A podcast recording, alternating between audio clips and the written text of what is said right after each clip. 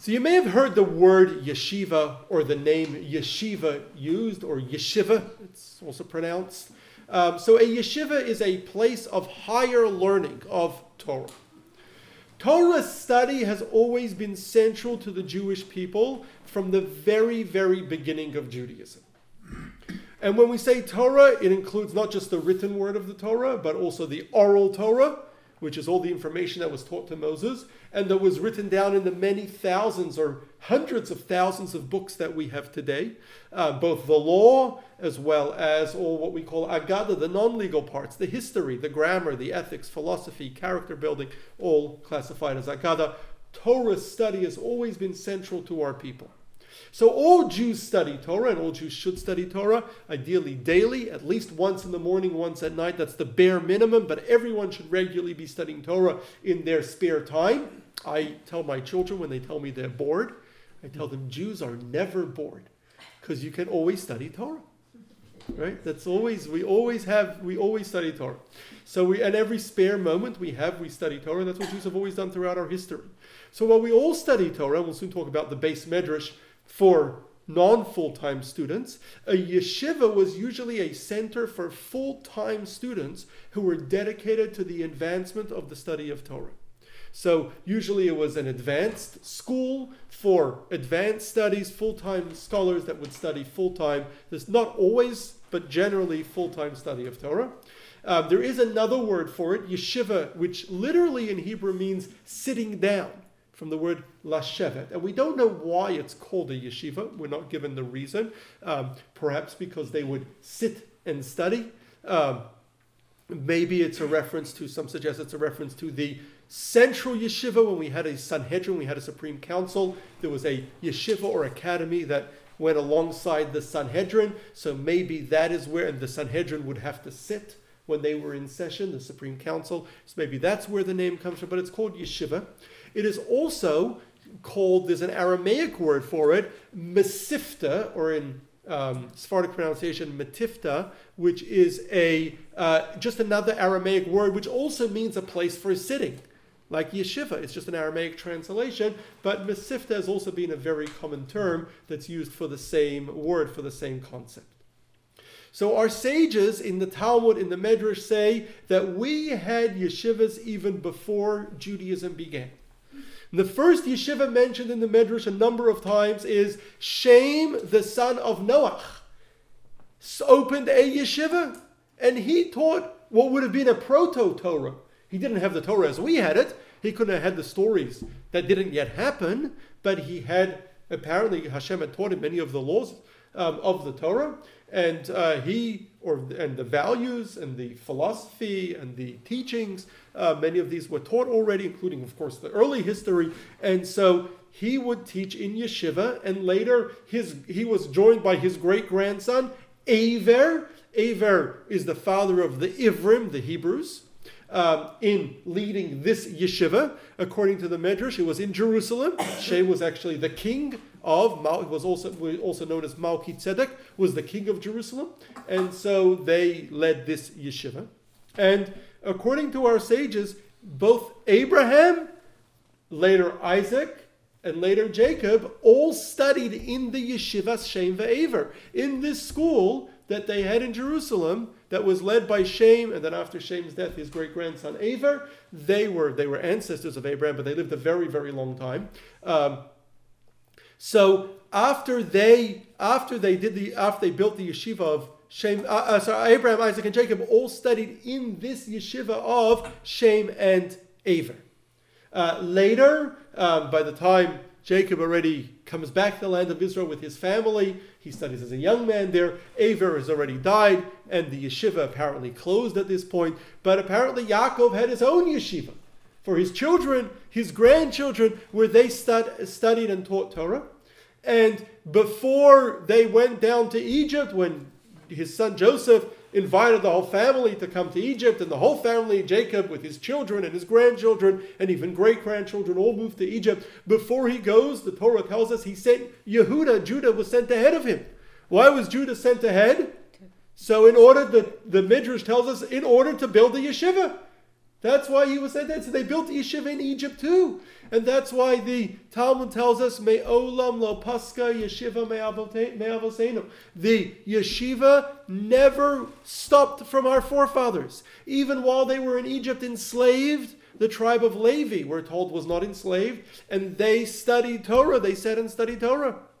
So all the so those who wanted at least from the tribe of Levi, were able to sit and study. And there was a yeshiva, they, it was still a proto Torah. They didn't have the Torah of Moses yet, but they had some early versions of it that they were given, that Hashem had already taught them. And they were studying this Torah in this yeshiva, even in Egypt itself. And presumably Moshe himself, although he grew up in the palace, and Aaron, of course, um, who was a leader until Moshe came back to Egypt, Moshe himself seems to be knowledgeable in Judaism, knowledgeable about God when God appears to him and when he comes. He presumably also studied. He was in contact with his family. Um, he, he knew his family well. And he also spent some time studying in this yeshiva in Egypt.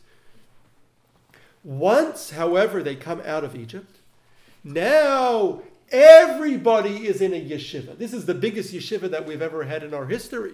Once we stood at Mount Sinai and the Torah is given. Now, mentioned in this week's Parsha, Moshe sits to um, judge the people and to teach the people. And he builds this whole hierarchy system. And for the next 40 years, he's teaching Torah. What are the rest of the Jewish people doing? There's no work. They're in the desert. They don't need any money because they have their breads coming down from heaven and even the clothing it says did not wear out. So they don't need any money. They're not working. They're in the middle of the desert. They studied. They spent 40 years studying. It was one big, the whole camp in the desert was one big yeshiva they were studying. Once they entered the land of Israel, they built yeshivas to study Torah. They continued. They have yeshivas. They was usually often um, alongside the where the temple was. First in Shiloh, there appears to have been a yeshiva. Um, meant late, at the end of the Shiloh period, we know that Eli led a yeshiva. Later, Shiloh was destroyed. The prophet Samuel led a yeshiva. He lived in Ramah, which is just north of Jerusalem.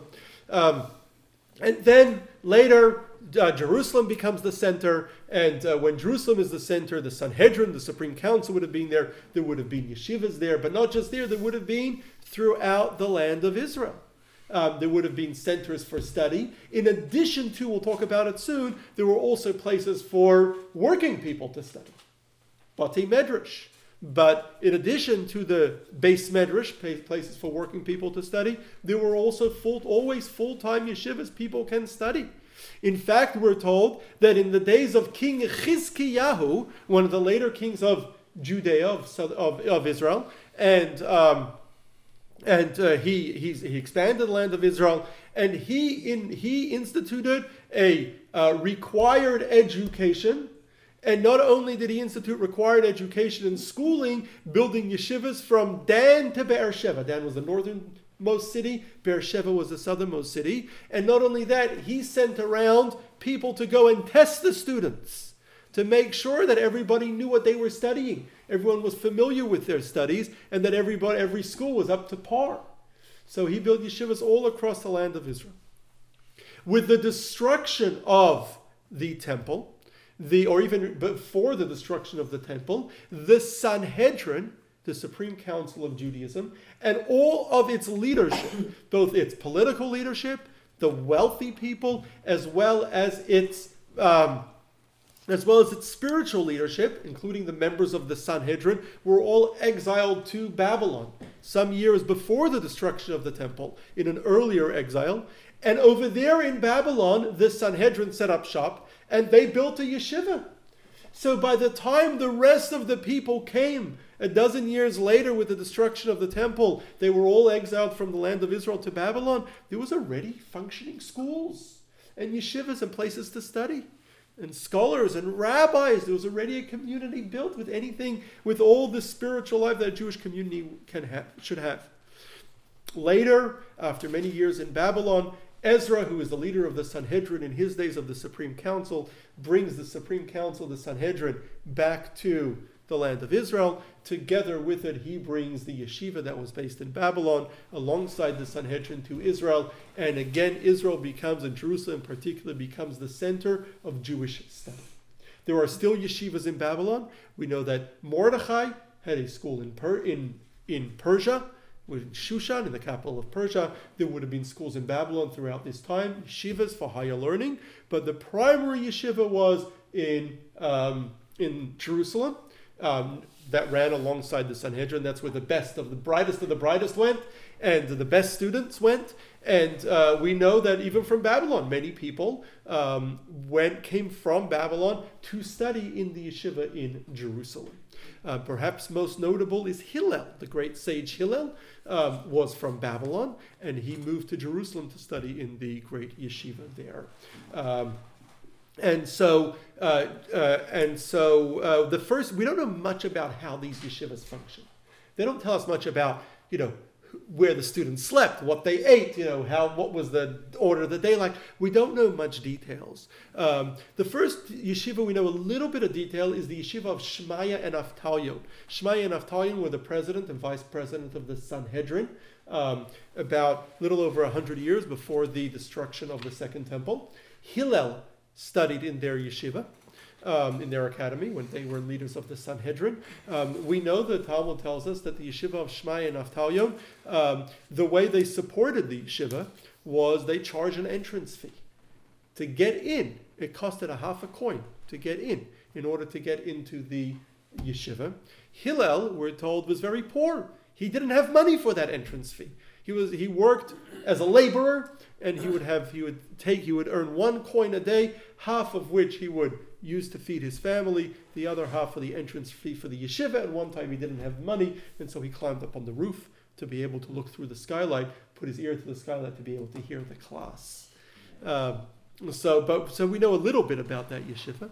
Later, much later, Hillel himself becomes the president of the Sanhedrin, and he builds his own yeshiva in Jerusalem, while his the vice president of the Sanhedrin at the time, his colleague Shammai, built another yeshiva in Jerusalem. And these, these were both these two yeshivas opened about 100 years before the destruction of the temple.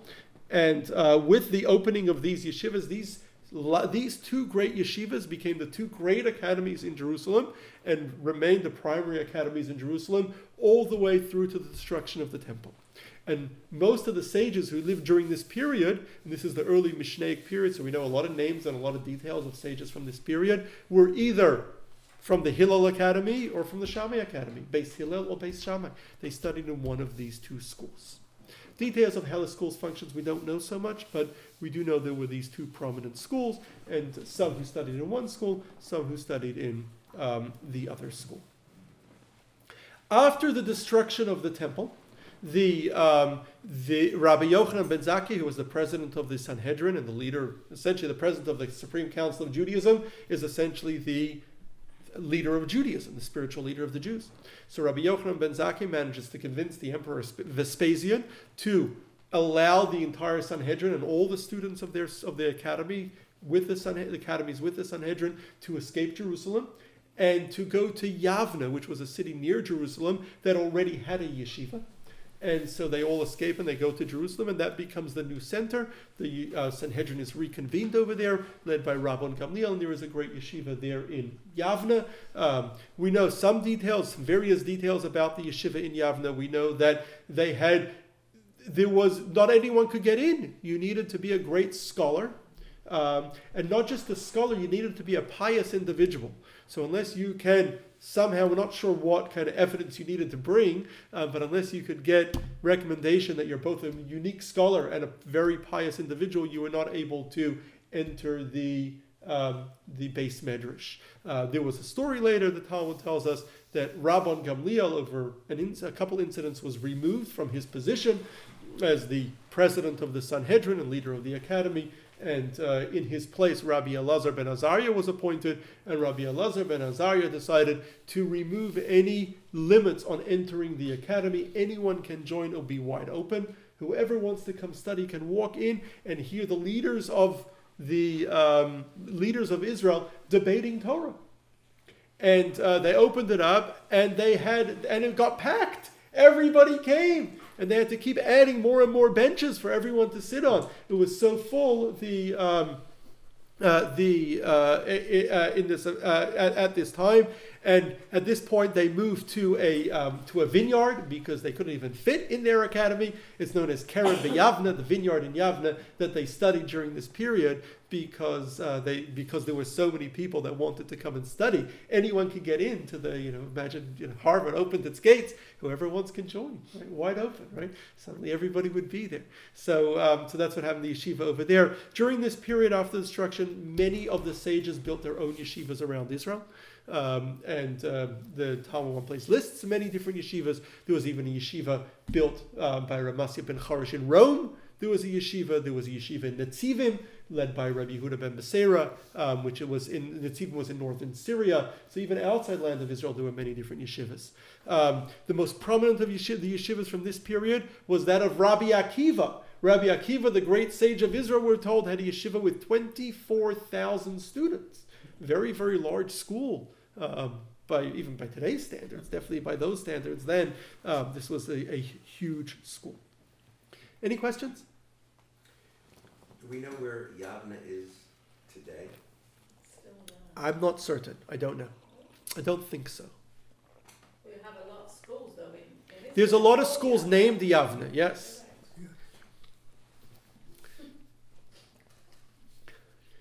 So, in the early 200s, life got really bad for the Jews of Israel, and many Jews fled Israel to Babylon. There was, and many of the scholars of Israel from the various yeshivas fled to Babylon. There was at this time already a yeshiva in Nahar Nahar was the primary central Jewish city in Iraq at the time, in Babylon.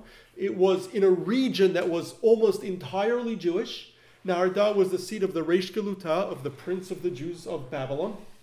Essentially, it was their own Jewish fiefdom, or um, that region that was owned and controlled by Jews. All the farmers were Jewish, all the towns and villages were all Jewish.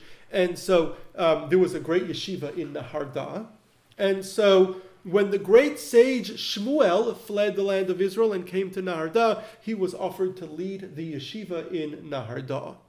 Soon his colleague, known, whose name was actually Abba Arika, but he was known as Rav, the teacher, because he was such a great scholar, um, came to Babylon, and he was offered to join his colleague Shmuel in Naharda, and he preferred, he said he's going to open his own yeshiva.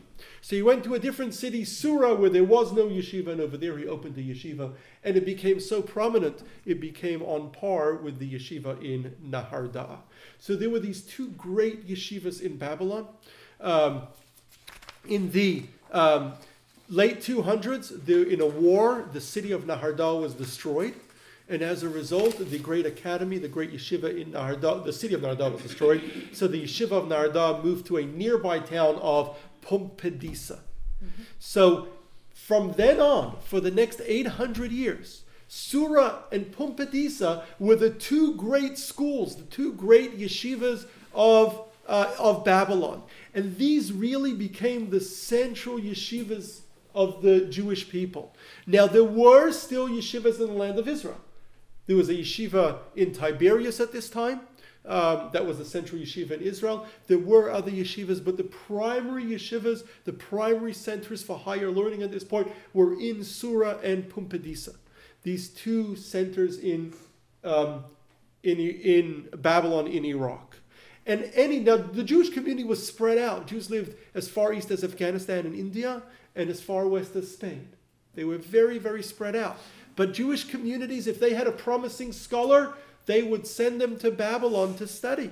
That's where they went to study, because that's where the great yeshiva was. And when they wanted to hire a rabbi, they would send to the yeshiva in Babylon, Can you please send us a rabbi? That's where you got a rabbi from. And of course, the funding for, we have a lot of details how these yeshivas functioned. These yeshivas were, um, these, these yeshivas had um, full time students that studied full time. Their needs were taken care of. There were also many teachers or advanced scholars that essentially were got stipends from the yeshiva. So these yeshivas were very large, hundreds or even thousands of students. They also had a system called kala, which means gathering, when um, two months a year the yesh- the school will essentially would essentially open to the public in the month of Adar and the month of Elul, and the public, many farmers, it was a kind of a downtime for the farmers, and many farmers from the villages would come to Surah and Pumbedisa to study um, it, during the Kala, during this large um, time that anyone could come study, was open to the public. Um, these yeshivas were supported both by the wealthy, successful Babylonian Jewish community as well as by Jewish communities around the world. They sent um, they would send fundraisers to go to all the Jewish communities, and every Jewish community had a collection, and they would send money to these yeshivas, and that's how they were. They there was a lot of they were very expensive to run, and uh, Jews from around the world would send them money in order to be able to support them, um, in order to be able to support these great yeshivas. Following the Arab conquest of Iraq, of much of the Middle East, um, in the, the, that happened in the mid 600s, or early 600s, um, the yeshivas continued to thrive. Um, Jews, um, it's unclear if they were forced to or willingly moved away from the villages and moved to the big cities, primarily Baghdad. Um, eventually, the yeshivas of Surah and Pumbedisa ended up moving themselves to Baghdad which was now a huge metropolitan, um, massive city for the time, over a million people. Um, as many as a half of them may have been Jewish. Um, very, very large city with these two great yeshivas in Baghdad. Um, still kind of the central yeshivas for the whole world. People would come from around the world to study there. The rabbis everywhere had, were graduates, and it was funded by people around the world. Um, at a certain point, the caliphs um, got a little jealous of the huge uh, funds coming into the yeshivas and they started raiding them and taxing them and um, they ran into a lot of problems. Um, and at this point, the yeshivas started, as a result, the yeshivas started to struggle because of these political problems with the local caliphs, um, the local leaders, the local kings. And uh, at the same time, the Babylonian community began to dwindle because of persecution, and Jews started moving out of Babylon. Babylon, Babylon during this time was the largest, by far, largest and most prominent Jewish community in the world. In the mid 10th century, there was an incident that changed the yeshiva world, really all of Jewish history. There were four leading rabbis that were traveling on a ship in the Mediterranean, raising money when they were captured by pirates. And these pirates realized they you know, just took a random ship, but they realized the value of their find, of their capture. And so they weren't going to just sell them on the slave market as they would normally sell, you know, people they captured, but they took, they realized they had great sages. So they took these sages and they brought each sage to a different Jewish community to sell them for a high price to the local community. So we know of three sages. We don't know who the fourth one was, but Rav Shmaryahu was brought to the community in Alexandria in Egypt and sold to the community in Alexandria. Rav Chushiel was brought to the community in Kairouan, which was also a large metropolitan in Tunisia, and was sold to the community in Kairouan. And Rav Moshe was brought to the community in Cordoba, Spain, um, and these were the three largest Jewish communities along the Mediterranean, um, quite far from each other, and he was sold to the community in Cordoba. Each of these rabbis felt a debt of gratitude to the communities that had purchased their freedom, and on the, their community's request, they stayed to be the rabbi of the community. So now suddenly, the three largest communities on the Mediterranean had three of the most prominent Babylonian rabbis. And each of these rabbis opened their own yeshiva. So suddenly there's a big yeshiva in in Alexandria, in Kairouan, and in Cordoba, with a rabbi, that, a leader, a scholar that is on par with the scholars in Babylon. So you don't have to send your students to Babylon anymore. You could send them to the local schools. And so, and, and there's, there's schools in Babylon and Babylon anyway was struggling. And once these students graduate, you have rabbis, local rabbis from not too far away that you can hire. And there's no need, of course, to send money to Babylon. You've got to support your local school. And so as a result, that led to really the um, collapse of the yeshivas in Babylon, and eventually they were closed down. They then reopened, but they never became they never came to the same prominence that they were. So by the 11th century, there were yeshivas all across the Middle East and and Europe. Um, Rabbeinu Gershon Ma'or HaGola lived in Mainz, Germany, where he opened a great yeshiva in Mainz. Um, later, Rashi opens the yeshiva in Troyes in France. Um, and there are now, you know, all over Europe, there are yeshivas opening. Um, in France, in Germany, Rashi's grandchildren um, led Rabbeinu Tam and uh, later Rabbeinu Yitzchak um, opened yeshivas in various cities as well across France and Germany. Um, and there were many yeshivas opened in Spain during this period. And so there were these schools of advanced learning all across you know, wherever there were Jews. And so students would go study with the local, in the local yeshiva. They were usually supported by their own local community, um, especially in the larger cities. Um, and that's where people study. Starting in the 14th century, Jews moved in very, very large numbers to Eastern Europe, to what was then the Kingdom of Poland. Um, in the 15th century, Rav Yaakov Polak opened a yeshiva in Krakow which was the first prominent yeshiva in Eastern Europe. Um, it was later led by his student, Rav Moshe Isserles, who was um, known as the Rama. Um, and so soon, you know, there were communities that were, you know, yeshivas all over Europe. Now, Jews in Eastern Europe, as they spread out across Eastern Europe, Jews in Eastern Europe lived a little different than Jews had lived in most other places for some time, in that many Jews lived in very small towns, or what we used to call in Yiddish the shtetl. They lived in very small towns, villages, towns, um, you know, maybe a few hundred families. They weren't very large. Um, and there wasn't really a central organization or an ability to create these central, large, structured yeshivas. So what ended up happening in Europe over time was by the 16th, 17th century is every prominent rabbi in a kind of larger town would essentially have their own yeshiva their own little school. It wasn't very large, maybe a few dozen students in each. And uh, you would get a letter of recommendation from your local village rabbi or town rabbi. You'd go to this more larger town rabbi, bring the letter of recommendation that you're you know you're a scholar, you have some scholarship, and they would accept you into their school. Um, now these schools were funded by the community, but the communities in Eastern Europe were very, very poor. So given they were so poor, they weren't really able to they paid the rabbi a salary, and it was usually there wasn't a whole staff for the school. There were a few dozen students, older students, and they would um, the rabbi would study with them, maybe give them a class once or twice a day, and they would mostly study on their own, just with a little direction from the rabbi.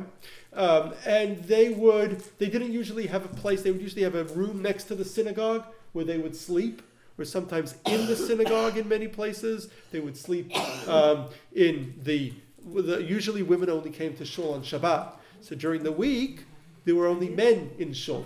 Usually there was a in most towns there, there was a women's section upstairs of the shul, and so the the the yeshiva students would sleep in the women's section, often on benches. They couldn't even afford beds for them, and to eat they would they would call they would esteg it was called. They would eat days, and what they would do is everybody in town would cook for a couple yeshiva students one day a week.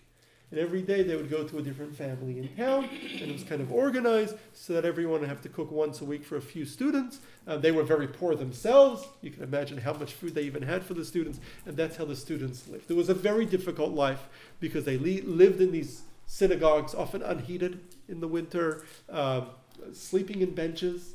Um, you know, and uh, studying usually in the synagogue or in an annex of the synagogue um, and uh, you know eating in different ta- homes around town. Some may have had more food available, some less. Um, it was not a very easy way to study, but that's how they studied.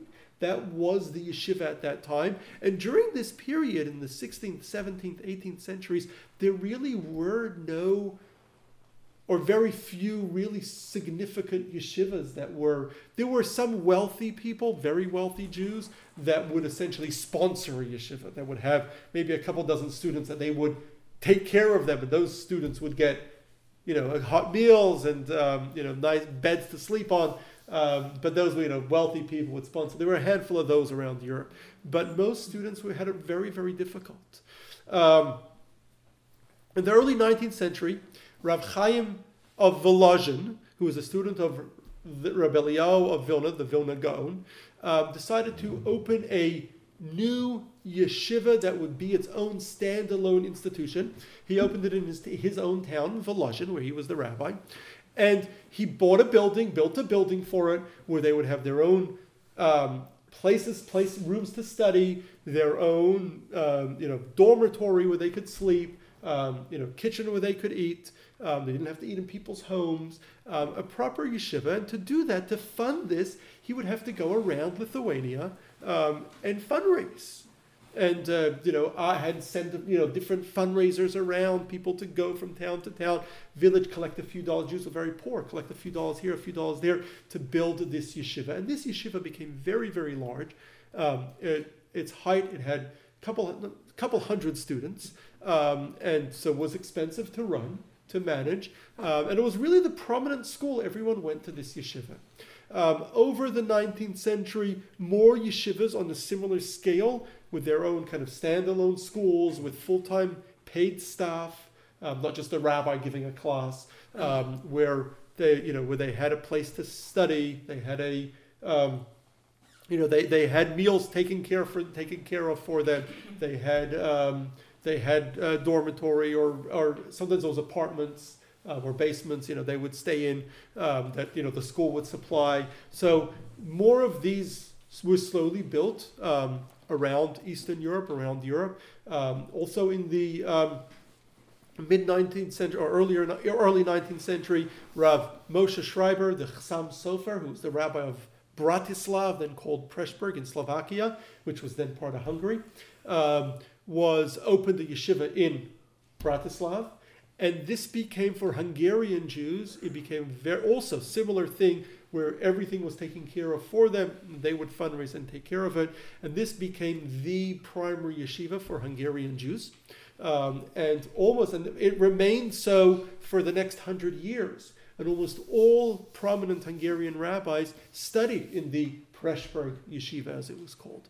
Um, so over time, more and more schools began to open over the 19th century. Um, opened in the um, earlier decades of the 19th century, which became a very, very large yeshiva.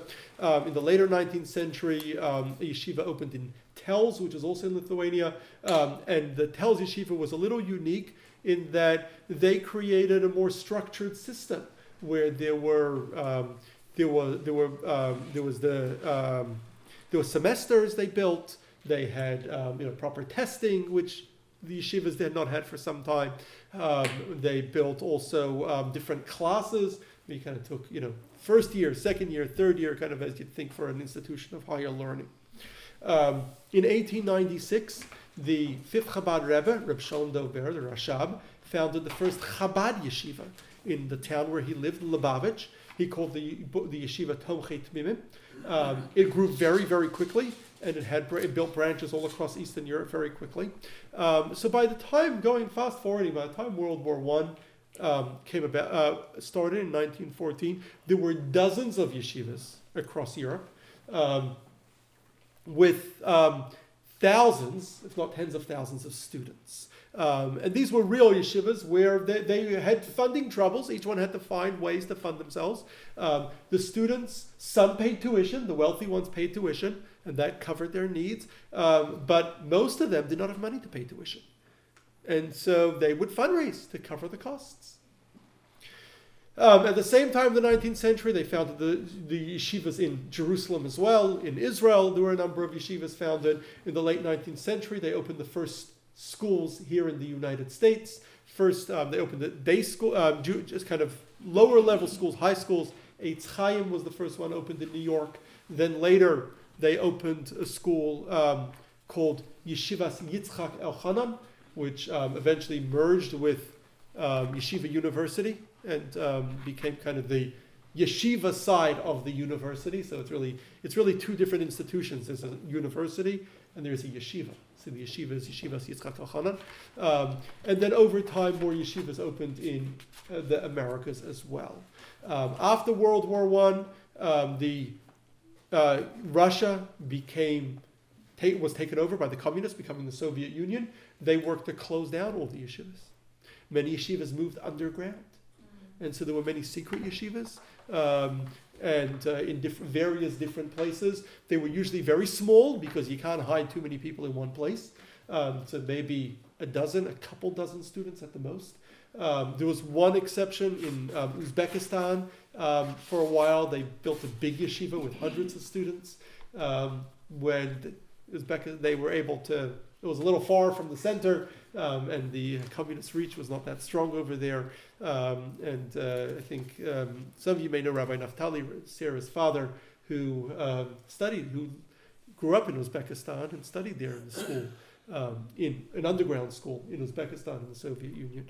Um, outside of the Soviet Union, though, in Poland, in Lithuania, following World War One, um, there was um, Jews became had Jews became a lot more successful, moved out of the villages, moved to larger cities, and uh, there was a huge growth in yeshivas opening all over Poland, Hungary, um, across Eastern Europe, Western Europe, um, the United States. A number of yeshivas were opened then, um, and uh, in Israel as well. Um, and uh, that's continued to grow. Unfortunately, all the yeshivas in Eastern Europe were destroyed in the Holocaust. Some managed to escape. Mostly it was individual students that managed to escape. Um, there was, in um, interesting, just one interesting tidbit um, regarding the um, the yeshivas in the Holocaust. Um, right at the very, very beginning of the um, of World War II, Poland was split between Nazi occupied Poland, Western Poland, and Soviet occupied Eastern Poland. Now, most of the yeshivas were in Eastern Poland for whatever reason, uh, and they fell under Soviet rule. Now, yeshivas are illegal under Soviet rule, so that was a big problem. So, uh, as part of the uh, Molotov-Ribbentrop um, agreement that split Poland and started World War II, um, part of it, in order to allow the um, Baltic states to agree to be swallowed up by the Soviet Union, they gave a little gift to the uh, Lithuanians. The Vilna, which is today the capital of Lithuania, was after World War One was considered was part of Poland, and Kovno was the Kaunas was the capital of Lithuania. Um, so Vilna was given to the Lithuania to to become part of Lithuania, not yet the Soviet Union. It would only be two years later that it would be a year later it would be incorporated into the Soviet Union. Um, so hearing that Vilna, which was a large Jewish city um, that already had a number of schools, was part of Lithuania, all the Jews in what was now Soviet Poland, um, all the students fled. The bor- there was no border yet because they had just kind of created this. Were all fled to Vilna. So thousands or tens of thousands of yeshiva students from Poland, from Eastern Poland, fled to Vilna. And so there was suddenly Vilna and Kovno and other towns around Vilna suddenly became the, a mecca of Jewish students, of yeshiva students. And so, um, and, and, and so there were yeshiva students, um, lots of yeshiva students in Vilna, and then suddenly this opportunity opened. Someone came up with the idea to um, get visas to travel to, um, to get visas to travel to um, Japan. And the Japanese, um, the Japanese um, consul in Vilna happened to have a consul of all places in Vilna, Japan, and uh, whose name was Sugihara, um, started just writing visas to Japan, no questions asked, and uh, he wrote um, thousands upon thousands of visas, or tens of thousands of visas, and hired people to write visas, all handwritten um, visas, and just handing it to people, and people were able to cross the Soviet Union if they could get a train ticket and go to Japan. And so most of the people that took advantage of these visas were yeshiva students. So it was mostly yeshiva students that ended up going to Japan. They came to Japan. The Japanese didn't know what to do with them. They because there were these thousands of yeshiva students in Japan, and so they shipped them all to Shanghai. Um, and uh, they spent most of the war years in. There was a Jewish ghetto in Shanghai. They put them all in a ghetto in Shanghai, and uh, that's where they spent the war years. And so I had a, a great uncle who um, was actually in Shanghai during the years. And I actually grew up in, in Melbourne. There were a number of um, there were a number of Holocaust survivors in Melbourne, where I grew up. But many of them were Jews who had spent the war years in Shanghai, and they went from there to Australia. And so many of these were yeshiva students who had fled to Shanghai. Some of my teachers as a child were those people. Some were people who fled from um, from um, from through Vilna through Shanghai to um, um, to uh, and and then ended up making it further Um, so uh, there were a number of Chabad yeshiva students that from the Chabad yeshiva in Warsaw that managed to flee to Shanghai. Uh, my, I had an uncle who was a great uncle who was one of them, um, and uh, almost the whole yeshiva of Mir, which was a very large yeshiva, um, over 500 students managed to come together. Um, but there were thousands of yeshiva students in Shanghai studying, and they found buildings where they could sit and study, and they built yeshivas funded a lot by um, by American Jews, and they figured out we were at war for much of this period with Japan, so they figured out a way to wire money illegally through Switzerland and um, to fund because they you know they had no means of support. But um, but that, that, that, that but that's how these yeshivas survived. Most of them ended up either coming to the United States or to Israel. So today there are thousands of these yeshivas for advanced studies. There's also a similar amount of, and with, um, in which there are well tens of thousands of students, if not well over 100,000 students um, studying. There are also yeshiva katanas, which means lower level yeshivas, usually high schools. So the yeshiva katana is kind of the high school level, and then um, in Israel they do three years, and then they move on to a what they call yeshiva gadola, the higher yeshiva, and then um, in in the United States it's four years high school, um, varies some are three still, and uh, then move on to the higher level yeshiva. Yeshivas really vary from community to community, from school to school, the exact style, the exact structure. Some yeshivas, especially the high school ones, yeshiva katanas, many of them offer secular education, general subjects, as well as Torah subjects. Um, many yeshivas offer only exclusively Torah teachings, Torah studies um, for high school and particularly for post high, mostly for post high school. Um, the advanced study. Uh, many go to many um, people from Jews from diaspora go to Israel to study in yeshiva. There are of course many yeshivas here as well. There's um, one advanced yeshiva in uh, Los Angeles uh, on Waring Street right near Melrose, um, Yeshivas Or Elchanan. Um, found today Chabad yeshiva, but was founded by Rabbi Wasserman, uh, whose father led a big yeshiva in um, in Lithuania. So, um, and today many cities in the United States have yeshivas. There's of course many, many of them all across the New York tri-state area, uh, where most Jews in this country live. And um, there's all over the world. Where I grew up in Melbourne, we had a yeshiva for advanced study where I studied. Um, there was, of course, there's many all across Israel as well. What do yeshivas look like today? So again, they vary. They're different, but generally, yeshiva will be all like the um, traditional yeshiva, all in one. Now, I should point out sometimes elementary schools are also called yeshiva. It wasn't historically like that, but sometimes the elementary schools or even after school or uh, you know after school study was also called yeshiva. Generally not. Generally, the yeshiva is either the high school or the school for advanced studies. Um, what does a typical yeshiva day look like? Uh, well, before I get to that, so yeshiva is usually usually includes dormitories. The students, if they're from out of town, um, you know, usually if they're local, often there won't be a dormitory, but there's usually a dormitory along with a kitchen and dining room where they're able to eat their meals. Um, so everything's taken care of for them. Um, today, many of them will have gyms as well. Some, um, you know, but uh, where all your needs are taken care of. And then the school itself is essentially, um, then the, there's the school itself where everyone studies.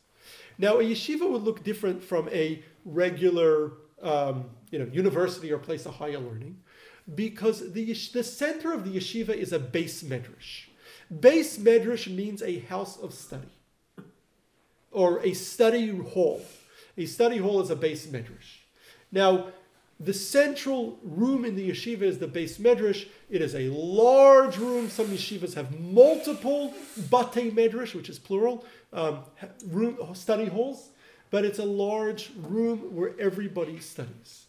And essentially, most study in a yeshiva is done, especially in the yeshiva gedola, in the advanced yeshivas, is done alone. You do it yourself, not in class. It's not like university where it's all going from one class to another. It's mostly done yourself, supervised and structured, but you do it yourself. Now, and so everyone sits in the beis medrash to study. Now, you don't do it alone as an individual, but Jewish tradition is that we study with a chavrusa. Or chavruta, a study partner. So you study in pairs together. So if you walk into, so everyone studies in pairs. It's very hard to study yourself all day.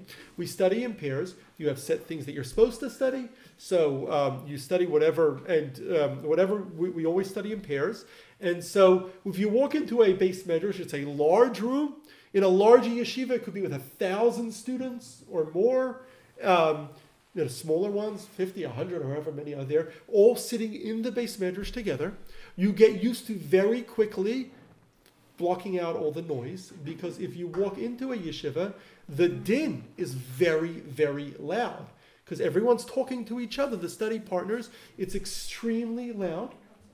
Um, there are varying customs in uh, or um, cultures. Um, in the um, Lithuanian style yeshivas, they sit side by side, the partners.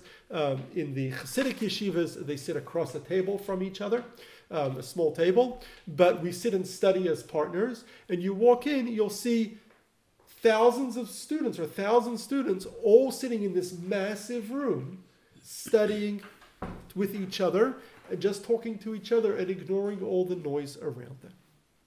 So then, in addition to these large study halls where most of the study is done, there's also classrooms, and then they have classes. So usually, depending on the yeshiva, there'll be one class a day, maybe two, maybe three classes a day. And the class could go anywhere from half hour, an hour, an hour and a half, but most of your day is spent studying alone. Um, and a little bit you do classes. There are um, there, there are teachers that teach the classes, but most of it you're studying in this big beis medrash. So, what does a typical day in yeshiva look like? So, most of what yeshiva students study, the primary study of advanced Torah in general, is studying the Gemara or the Talmud. The Talmud is the most central work of, work of Judaism. Everything in Judaism revolves around the Talmud. And so most Torah study revolves around the Talmud. Most of the day they study Talmud. There's two types of Talmud study that is done. One is called Iyun, which is in depth Talmud study. So, what, what it would usually involve in a typical day would be you would spend an hour or an hour and a half preparing the Talmud, studying the Talmud itself with its various commentaries, often directed by your teacher, uh, with your partner, with your chavrusa, with your study partner. Then you would go into class where the teacher would elaborate on it, often interactive with the students who already are familiar with it and have already studied it. Um, uh, often show various insights, explain various things, ask questions, raise issues. Um, and then after that, you would then go back out, back to the beis medrash, and you would study, review the lesson, review what you had studied. Um, there are also, in addition to studying Talmud in depth, there's also a, and each um, each um, kind of block of time that we study is called a Seder. Seder literally means order, like we have the Seder for Passover. Um, so you would have a Seder for Iyun, for in-depth Talmudic study. And then there would be, a, there's usually a Seder for what's called Bikias or Girsa, which is um, quick Talmud study. So in addition to in-depth study, you also want to have a general knowledge of the Talmud. So you would do Bikias where you just study, kind of go through it quickly just to have to retain information, to cover the information, to cover multiple pages, um, where you would study a couple pages a week, right? The in depth goes much slower, um, maybe a page a week or every two weeks. The um, the Bekias goes, you know, you study quickly, and so usually every school have an hour, two hours, sometimes more of Bekias of studying or Girsa studying um, quickly uh, many schools. So that is the primary thing that all yeshivas do. That is what most of the day is spent doing. There are also other things um, that we do. Um, we study halacha, Jewish law, a focus on studying kind of the final law. So when you study the Talmud, you just study the development of the law. But then you're not going to get through too many laws. So you could, so we study also the Shulchan Aruch, the code of Jewish law, kind of to read, to read and know, become knowledgeable of the actual laws themselves. Um, There are also um, in some schools studies of the Torah or Tanakh, scripture, um, and um, many schools then also have either study of Musar, which is character development, a very important part of Judaism, or in Hasidic schools and even in non-Hasidic schools, they, we study Hasidus, which is the teachings of the mystical teachings of Judaism, also help us develop our character. Um, in Chabad schools, we start our day with studying Hasidus for about an hour and a half. Usually, the typical day starts at 7 a.m. or 7:30, and uh, I know it's early to get kids up and out of bed, but that's when we started. Uh, before breakfast, you start. Um, we would study about an hour and a half of in-depth Hasidus, and then we would take a break for morning prayers and breakfast, about a two-hour break, um, and then come back. So about seven to eight thirty or so, and then at nine o'clock we would have uh, morning prayers, and then ten thirty or eleven you come back for the primary study.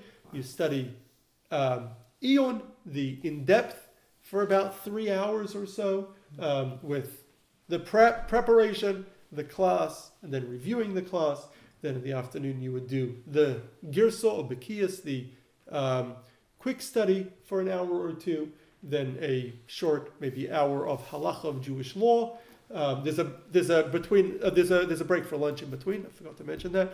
And then there'd be a break for right. So after the iyun, after the more three hours in the morning, they would then break for lunch at one two o'clock, and then um, and then break an hour or so for lunch, and then come back in the afternoon, study the Bekias, uh, the kind of uh, where the the other studies studying Talmud in, um, quickly would be studied always with a partner, um, and uh, studying alone. Studying halacha, Jewish law would usually be with a partner. Sometimes there'd be a class, um, and then we, and then after that, um, you have a break for dinner, about an hour, an hour and a half break for dinner, and then at um, seven thirty or eight p.m. you come back for another hour, hour and a half of study Hasidus again. So yeshivas vary with their schedules, but it's a long day, usually starting 7 a.m. to 9 p.m. or 7 a.m. to 10 p.m. It's a very, very long day um, with a couple breaks in between. Um, and most of it you're studying alone or with your partner, not in class. And, uh, and, and so it's, it's a very intense day, but uh, that's how, right? That's how you learn Torah. That's how we, um, that, that's how we develop the learning um, uh, of Torah.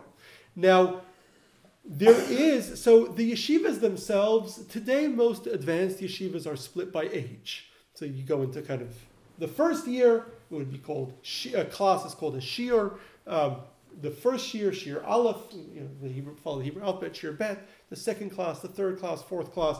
Um, so usually goes kind of four grades or three or four grades depending on the school. Um, then once you and some schools are a little different. Some schools do it by level. In other words, you advance once you hit a certain level of knowledge, not by years, but you have to actually, um, as you reach a certain expertise, you kind of move up. Uh, but it doesn't go by how many tests you can pass, but rather by you know your your um, the expertise that you have. Um, depending on the school, most schools follow age, um, and then following the um, following three or four years of advanced study, you then move on to what's called um, kibbutz or zal, where you just study without direction. In other words, the older students can continue studying. Sometimes there'll be a class, but they're less, they're not tested on each and everything they study, or at least not told what they need to study. They could choose what they want to study, and they get a lot more freedom once they're older to continue studying and continue studying yeshiva for many years. Um, and some do continue. Um, for those who are um, already um, kind of married and with a family, they move on to a different system called Kollel. Um, the difference between yeshiva and kollel is that once you have a family and you're living alone and you know and raising a family, you need a stipend to be able to continue studying. So the kollel would usually um, means that it would provide a stipend, provide you a income to be able to study at least um, for a couple years until you continue and you find um, you move on to the real world. So that is um, so the yeshiva itself. Just some of the ti- titles that we have. We mentioned um, the various types of Gemara, Talmud study, Iyun in depth, Bikias, um, or Girsa, the um, quicker study. The leader of the yeshiva is called the Rosh Yeshiva. Um, he is the kind of the dean of the yeshiva. There is also the various teachers are called Magid Shiur. Shiur means a class. Magid Shiur means the one who teaches the class. So there are various Magidei Shiur, people that teach classes in the school. Some schools have multiple Rosh Yeshiva, multiple deans of the yeshiva.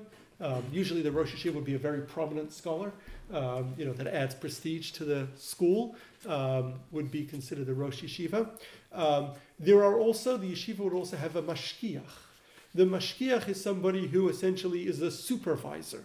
So, because the students are mostly studying alone, somebody has to make sure that the students are moving along in their studies, to test them, to follow up with them, make sure they're even, you know, coming, they're, you know, they're showing up, that they're, you know, making sure they're studying properly, they're studying the right thing. Um, if there's issues, to deal with it. So that's the mashgiach's role. Large yeshivas might have multiple mashgichim um, for different classes to, to care for each class.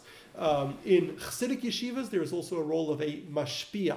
Mashpia is a guide. So, um, along with their academic growth, students are also expected to grow spiritually, to develop their relationship with Hashem. So, the mashpia usually is the one who teaches the Chassidus um, during the Chassidic Seder, during the uh, the time to, touch, to study Chassidus, and they usually also serve as a guide, reg- re- regularly meeting with each student one on one and kind of guiding their spiritual development. There is also um, what's there is also um, a meshiv or, or nose venosein, which is a person who nose venose oh means someone who, who to discuss with, or meshiv a responder, which is when you are sitting in a big hall with a thousand students. What happens when you run into trouble? You have a question. So there are there's the teacher. Usually the teachers are sitting as well there. You could go over with your teacher, but there are also people who their job is simply to answer questions. They're question answers. If students have questions, they answer on the on the subject. They answer the questions for them.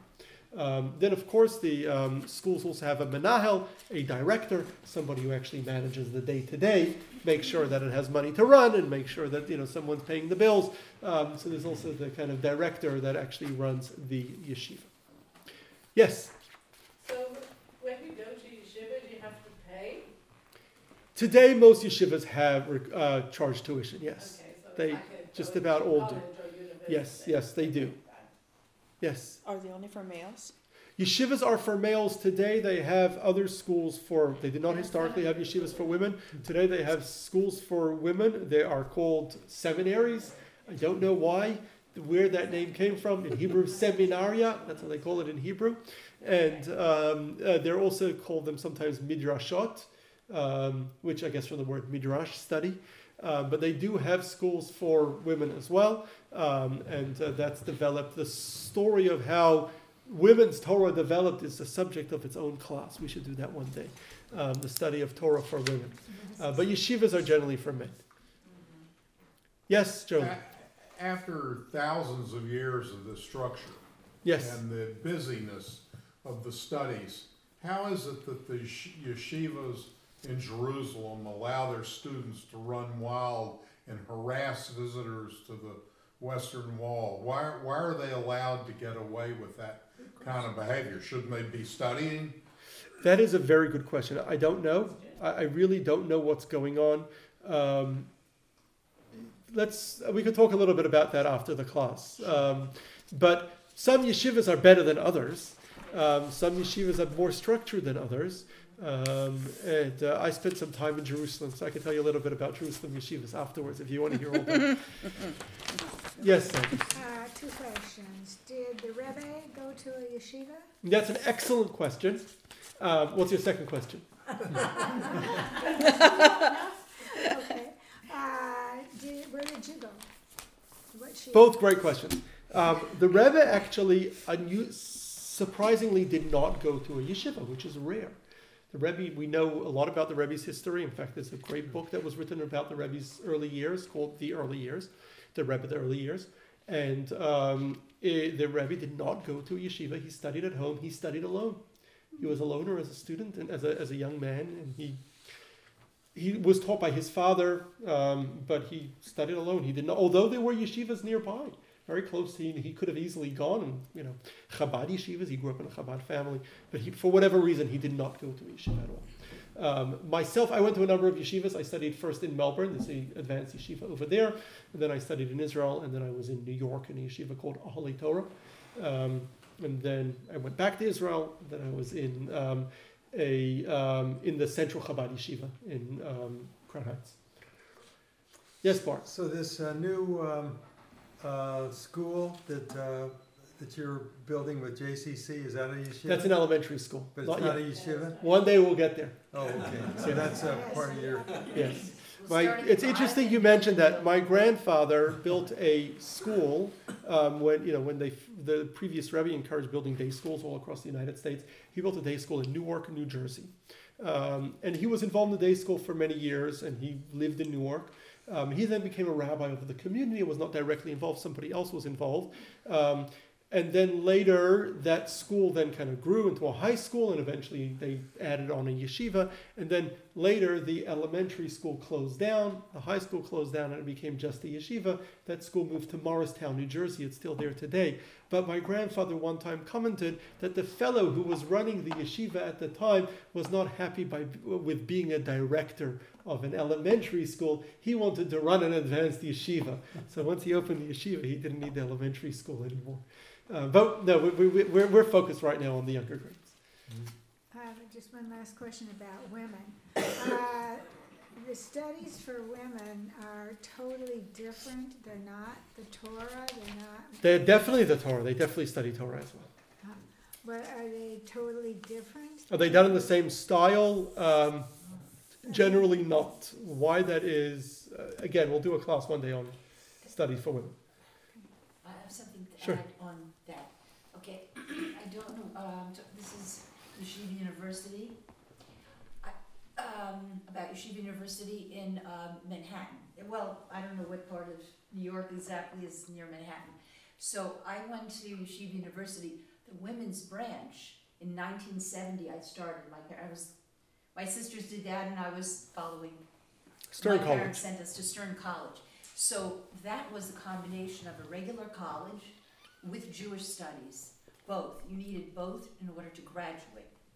So, in case anybody didn't know, they do, you know. There I don't know- are schools for I women, went in yes. nineteen seventy, but my si- older sister, so I don't know when they started that.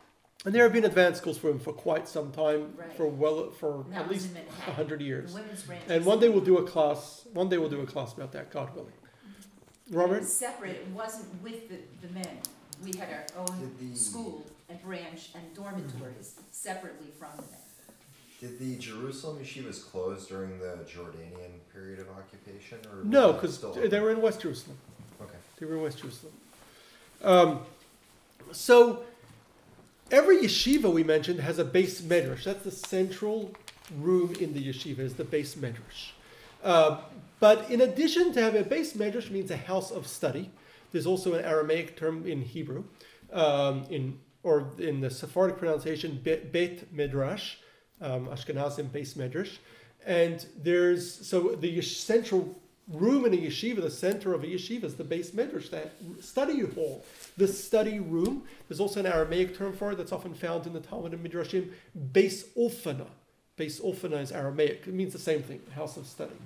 But in addition to the yeshivas themselves, beis medrash was also something for that every Jewish community had. In addition to having synagogues, Jews always had synagogues, but we also had a base batei medrash or places to study. Often the beis medrash and synagogue were side by side. Some communities had one room that served as both a synagogue and a beis medrash, where there were then very limited times for prayer. You could only pray certain times. You couldn't, you know, pray any time because when it was prayer was prayer, when it was house study, it was study. Most had separate buildings or separate rooms, a place to pray and a place to study. Now, usually the place to study also did prayers. and would even have an ark with a Torah scroll because they would do prayers at certain times, but it was dedicated to study. Now, Jews throughout history would go to the beis medrash and they would study. That's what they would do. They would, whenever they had time in the morning before they went to work, many of them were laborers before they went to work, they would go to the beis medrash, they would study. In the evening, they came home from work, they would go to the beis medrash, they would go to study. There was one um, journalist who went to Warsaw, describes the Jewish neighborhood of Warsaw in the 1920s, and uh, in uh, so it was before earlier, before World War One, and he describes how he came to the um, he wanted to get a taxi, a wagon, right? This is when it was horse and buggy, and he came to kind of the marketplace where the wagon drivers congregated to get a wagon, and there were lots of wagons and horses and no people. and he asked them, "Where do I find the drivers?" They showed him nearby. There's a building, and that's the beis medrash. You go inside over there, all the drivers are sitting and studying while they're waiting for their next ride. And there you go inside, they'll see you standing at the entrance. Someone's going to come out and offer you a ride. So um, that's how people would hitch, their rides. But it wasn't just wagon drivers, it was everybody. Everybody, whenever they could, would go to the beis medrash and study. That's what Jews did. We always say every community had this, had these batei medrash or places to study. It involved people studying themselves, people studying with partners, chavrusas. They would have classes where they'd be able to study in classes, mostly in the morning before work, in the evening after work, on Shabbat when they weren't working. They would study in these batei medrash. And every, historically, every community has it. If you go to any larger Jewish community, you'll see in addition to synagogues, they also have batei medrash, um, places just to study, dedicated to study. Often the beis medrash will also serve as a synagogue. In other words, it'll have certain prayer times, but outside of those prayer times, it's just for study. It's usually open all the time. Anyone can come in any time of the day and sit. There's plenty of books there and just tables and chairs, and you can sit and study. So that's always been a central part of Judaism. So even those who are not full time students, whether they were once full time students or never full time students, you still can study Torah. There was always a center to study Torah, and Torah study was always a central part of the Jewish people.